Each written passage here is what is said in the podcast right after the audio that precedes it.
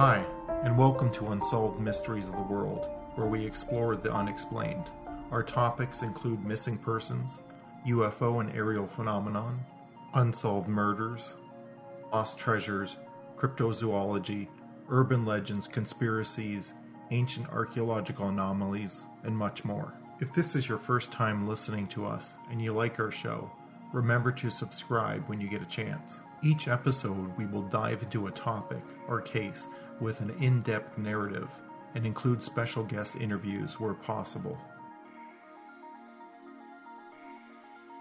This is Unsolved Mysteries of the World, Season 1, Episode 5 The Falcon Lake UFO Incident. On the afternoon of May 20th, 1967, an amateur geologist, Stephen Michalak, stumbled down the highway toward the Falcon Motor Inn in great distress. An RCMP highway patrol officer slowed down and observed Michalak hunched over and swaying, but apparently trying to flag him down. After hearing Michalak tell a story and warning the officer to stay away from him because he had radiation poisoning, the officer determined he must have been drunk and drove off after Michalak declined help. Michalak staggered into the motel front office, breathing heavily and asking to see a doctor. Having no doctor available, Michalak rested in the hotel room, called his wife, and said there had been an accident, but there was nothing to worry about. The next day, his wife and son met him at the bus terminal in Winnipeg, where he was promptly driven to the hospital. Michalak would be forever perplexed about his physical condition. Something very strange happened to Steve Michalak in the spring of 1967, just north of Falcon Lake, Manitoba, for which no one is able to properly explain. And today, the incident, known as the Falcon Lake incident, is still unsolved. Michalak had taken the holiday weekend to prospect in the Whiteshell Provincial Park to search for various minerals, including veins of quartz rumored to be just north of Falcon Lake. Waking early on May 19th, he left his hotel room around 5:30 a.m. and that morning prospected contently until a much-needed lunch break. Shortly after 12 noon, Michalak heard a noise in the distance that sounded much like the grunting of disturbed geese. Alarmed that a predator may be in the vicinity, Michalak stopped his digging and looked around. In the sky, he spotted two cigar shaped objects, which he describes as being red and brilliant as fire. According to Michalak, he guessed they were coming closer, descending at a 45 degree angle, and he indicated the craft looked more saucer like than cigar shaped at this time. One of the objects stopped in the air while the other landed approximately 160 feet away from him. After a brief moment, the one in the air changed its color to gray and flew directly west, disappearing into the cloud cover. Michalak's attention was then focused on the landed object, which also turned gray. But with this close proximity, he was able to describe the color and texture more accurately. It appeared to be some sort of incandescent stainless steel. Michalak described a sulfur smell in the area and low humming noises emanating from the object, which he now believed was some sort of experimental aircraft, most likely veering off course from the United States and perhaps requiring assistance. Suddenly, a door opened, and Michalak saw violet light rays pouring out from the opening. Michalak still had his special prospecting goggles on and peered into the craft. He heard voices coming from within that sounded to him like someone with an upper class English accent. He said, Okay, Yankee boys, having trouble? Come out and we'll see what we can do about it. When nothing happened, he thought perhaps this may be a foreign craft. So he tried several different languages and then walked closer and peeked inside the craft and saw a brightly lit control room. Suddenly, the door closed and Michalak stepped back. Observing the craft further, Michalak describes that it had windows, which he describes as being colorful glass, but it was so very well concealed it was very hard to notice at first. He reached out to touch the craft with his prospecting gloves, and his gloves burned. Stepping back in alarm, the craft then turned and rose, and Michalak was struck by some sort of steamy explosion, and from what can only be described as an exhaust vent, a gas like vapor shot in his direction. Immediately, his clothes caught fire, and as Michalak extinguished the flames on his shirt, the craft followed the other into the clouds heading west. Michalak felt pain and sickness, and noticed a smell of something metallic, like that of something electronic burning throughout the air. Michalak felt nauseous. His head began to ache. Then it ached more. He broke into a sweat and vomited on the rocks. He covered himself with his light jacket and started through the bush towards town. Something was wrong with him. Dots had formed in his vision, and the headache pulsated while his stomach turned, and his chest burned. While waiting to go to the hospital, he called the Winnipeg Tribune and told a reporter what he had seen and indicated that if the reporter would pick him up and drive him to the hospital, he would dictate the entire story. The reporter declined. Once he finally was hospitalized, doctors noted that he was tired and had burns to his body, which Michalak said was from the exhaust coming out of an airplane. He was released that day from hospital with a sleep aid. The next day, Michalak felt no better, so he visited his family doctor, R.D. Otway, who indicated he complained of band like headaches, a hot forehead, blackouts, and feeling nauseous nearly all the time. He noted Michalak appeared rather depressed, dazed, apathetic, but rational and coherent. He noted a singeing of the hair on the forehead at the hairline and over the lower sternal and upper abdominal region. He also found there were numerous reddish, slightly irregular oval shaped, slightly raised lesions on his stomach, which he determined were caused by thermal heat and were first degree burns.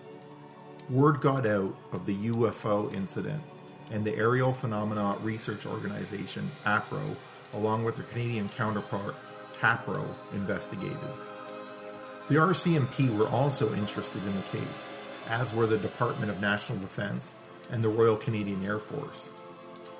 In the Royal Canadian Air Force report, they noted Michalak's association with a man named Gerald Hart, who was known to the RCMP as a subversive individual. So when Michalak told them Hart had assisted him in his quest for the site of his encounter, officials became suspicious.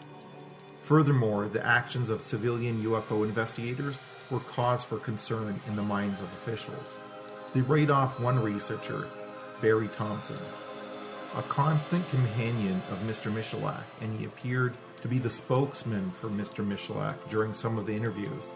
Both the investigating officer and Professor Craig of the Condon Committee of the University of Colorado UFO project, funded by the U.S. Air Force, agreed there appeared to be monetary gain intentions associated with this relationship. However, there was never any monetary gain from the incident. Michalak privately published details of the incident in late 1967. His manuscript, written in Polish, was translated and printed as a 40 page booklet, which quickly sold out. But Michalak saw very little money recovered after the publication's cost, if any at all. Another investigation was initiated by Squadron Leader Paul Biskey of the Royal Canadian Air Force, whose own bias skewed his investigation from the start. Biskey was a devout skeptic and told researchers he did not believe in UFOs. His investigation was not to uncover facts, it was merely to prove to himself that UFOs were not real and that Michalak was a drunken liar. Instead of focusing in on witness testimony and evidence, he determined from the get go that alcohol played a major role in this incident and nothing more. But others were interested in the evidence and it seems there was a lot to go through. Michalak continued to feel ill, and as a result of prompting by civilian UFO investigators, he went to a radiologist on May 23rd. No evidence of radiation trauma was found, however. On May 30th, Michalak was taken by a UFO investigator to the Whiteshell Nuclear Research Establishment, where he was given a whole body count. Again, nothing above normal background readings was found. During the period immediately following his encounter, Michalak had a slight drop in blood lymphocyte count from 25% to 16%. Dr. Horace Dudley, a radiologist and APRO advisor at the University of Southern Mississippi, observed that Michalak's, quote, nausea and vomiting followed by diarrhea and loss of weight is a classic picture of severe whole body radiation with X or gamma rays. He said, I would guess that Mr. Michalak received on the order of 100 to 200 Roentgens. It is very fortunate that this dose of radiation only lasted a very short time, or he says he would certainly have received a lethal dose. However, the actual tests conducted by his family physician and later at the nuclear research establishment proved no such thing. In August of 1968, Michalak went to the Mayo Clinic in Rochester, Minnesota. The purpose of his visit was to undergo tests in order to determine exactly what was ailing him, since the doctors in Winnipeg appeared to be unhelpful. Michalak paid for the Mayo test entirely on his own, staying for two weeks in a motel near the hospital, walking across each day and entering as an outpatient. He reported that he was given a thorough physical and psychological examination by various doctors, and then he was sent home.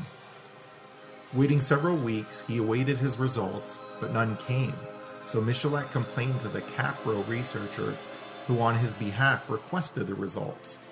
The Mayo Clinic sent a letter of denial. The researchers, already frustrated by the official investigations, determined there must be some sort of government cover up here. They appeared on the CBC complaining that the actual results were somehow hidden from researchers and the public. But when Michalak was asked to sign a medical records release form, and in 1970, the results came immediately. The report indicated Michalak was found to be in good health, but had sudden blood pressure losses causing fainting spells. They also noted he had a heart condition, which Michalak was already diagnosed previously. Eventually, his weight would return and his health stabilized. As noted earlier, there were many, many investigations into the Falcon Lake incident. One of the first was done by Michalak and Gerald Hart, you know, the fellow the RCMP were not so fond of. On June 30th, 1967, the pair traveled to the spot to see if they could find physical evidence. When they finally found the spot after six hours of searching, they noted a ring of debris where Michalak said the craft had took off from. They noted nothing else of interest. But when they returned to Winnipeg, they notified the RCAF of their findings. On July 2nd, the RCAF and the RCMP and CAPRO investigators, along with Michalak, made their way to the site to gather samples and photograph the area. The RCMP samples showed significantly high radiation readings. On their recommendation, consideration was given to cordon off the area due to the possible health hazard. This was noted in an incident report from an inspector with the RCMP Crime Laboratory in Ottawa. The result of tests on some samples sent by the RCMP to the Department of National Health and Welfare, they found, quote, a radiation value of 0.3 microcuries in the soil sample. The radiation is from a radium source and it is a possible serious health hazard. Samples taken from the site by Michalak and Hart were eventually tested by the Radiation Protection Division of the Canadian Department of National Health and Welfare. They examined samples of soil, burned shirt, and steel tape for possible radioactive contamination. The initial gamma analysis showed significant levels of Ra226, or its equivalent. Paul Biskey of the RCAF investigation was still very skeptical noting the apparent lack of cooperation by the principals toward the military and the police, and the exact location was not determined by authorities until after such principals had already visited. Paul Biskey, amongst others, believed the site was seeded with commercially produced radium, either from a radium watch dial or by collecting nuclear waste material from the Manitoba Cancer Institute. After investigating the incident site thoroughly, authorities concluded that one small area was found to be contaminated. This was located across the crown of a rock. There was a smear of contamination about 0.5 inches on each side of the crack. There was also some ground vegetation contaminated just above the smear. The whole contaminated area was no larger than 100 square inches, and all water runoff areas were checked for possible contamination, but nothing was found. Furthermore, Michalak himself was unconcerned about handling soil samples he retrieved and which he said was possibly contaminated by radiation. In fact, he used his bare hands on the soil. In a Department of National Defense minute sheet, an official in the Office of the Chief of Defense Staff in Ottawa noted, quote, there is some doubt that the soil samples did in fact contain 226, or pure radium. This question of doubt is a scientific evaluation beyond this investigation. The quantity of 226, namely 0.5, is equal to approximately one third of that associated with an average wristwatch. However, the quantity does not explain how this smear got on the rock or the alleged landing site. This is what is bothering the scientific people. Samples from the incident site and those taken from Michalak's residence were diagnosed at the Provincial Environmental Sanitation Laboratory and checked under UV light, and the sample taken from the site gave indication they were contaminated with radium luminous paint. The samples from the residents did not. Later investigators visited the home of Barry Thompson, the APRO investigator who had soil and vegetation samples provided to him by Michalak on a secondary visit to the incident site. They noted that one sample proved to be radioactive, and levels up to 1 mR an hour were detected. The sample was sealed in a plastic bag. A contamination check was made of the area where the samples were using UV light. The area was extremely cluttered with photographic equipment and a great deal of junk. Several areas responded to the UV light, but these did not prove to be areas of contamination, probably photographic emulsion splashes.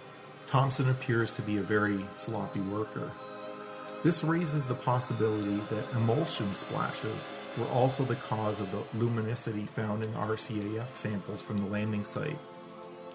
Between July 1967 and May 1968, Mr. A.J. Epp from the Department of Mines and Natural Resources searched the incident site for possible radioactivity, but he found none. However, on May 19, 1968, Michalak and a friend found massive pieces of radioactive material, including two W shaped metal parts measuring 4.5 inches long and several other smaller irregular metal shapes that were said to be found two inches in a rock crevice. Biskey visited the Michalak home once again and tested the material and found no traces of high radiation. The material, according to the final Condon report, was characteristically like metal found in the vein deposits of that area. Michalak indicated he had other larger pieces, but would not elaborate or show investigators. The Condon report further interprets the specimen as pieces of thin sheet silver that have been twisted, crumpled, partly melted, and dropped into or otherwise placed in contact with nearly pure quartz sand while still hot. They have subsequently been covered with loosely adhering radioactive material, which consisted of crushed pitch blade ore, much altered to uranophane, and containing associated hematite. In view of the thoroughness of earlier searches of the site for radioactive material, it is improbable that the particles discovered a year later would have been missed, and they had been present when the earlier searches were made. However, CAPRO investigators tested the metal further, and in their tests they noted they confirmed the presence of radium 226, the same source as was found in the soil specimens. The luminous watch dial paint theory dulled considerably, they said. Ufology Research of Manitoba, or UFO ROM, also tested the soil samples from 1977 to 1983 and found naturally occurring uranium activity and suggested the earlier indications of the presence of radium were in error. In 1994, soil samples were once again tested by UFO ROM, and again, nothing of note was found, as well as no metal objects.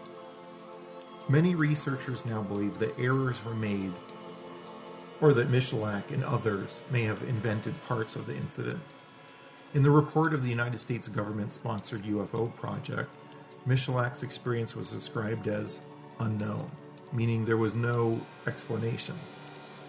They concluded, quote, if this were physically real, it would show the existence of alien flying vehicles in our environment.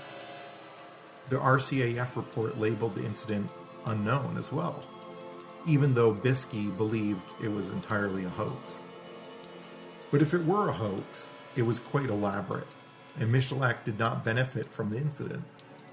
There simply was no point in creating a hoax for so long and spending good money trying to find what ailed him after the incident. Another explanation is that Michalak did indeed witness something, and that others decided to improve the evidence so the case seemed more substantial to further their own agenda.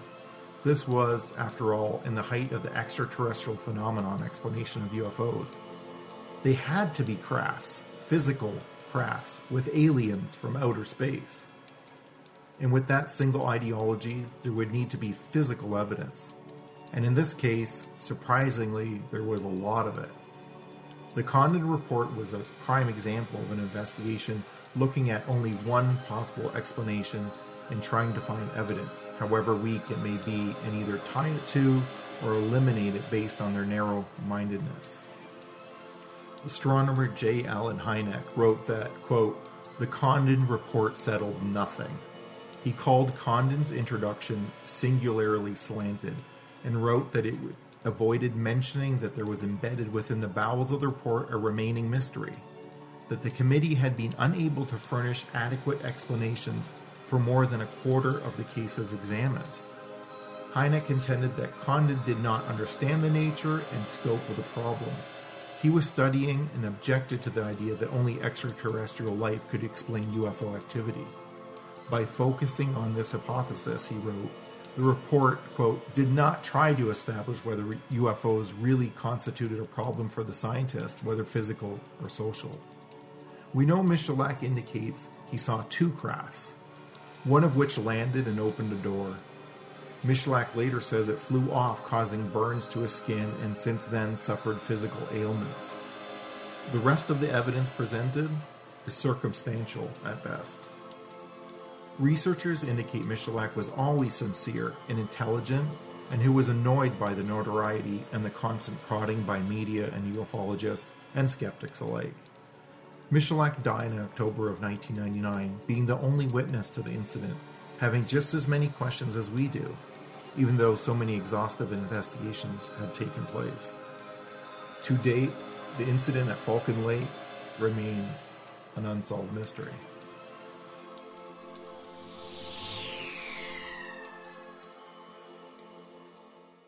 Thank you for listening to Unsolved Mysteries of the World.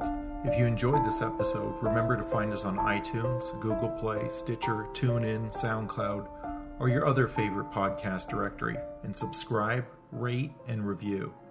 We would really appreciate your support. If you haven't already, join us on Facebook to enhance this episode with photos, illustrations, and lively discussion. Look for our suggested links and do share this podcast with others. Perhaps you or someone you know will have a solution to this mystery. This podcast is created by Cold Rasta Studios and includes music and sound effects by John Savoy, Albert Ray, Gerardo Garcia Jr., Rana Szilard, Mattia Cupelli, Alex Lisi, Martin Kahlberg, and Adrian von Ziegler.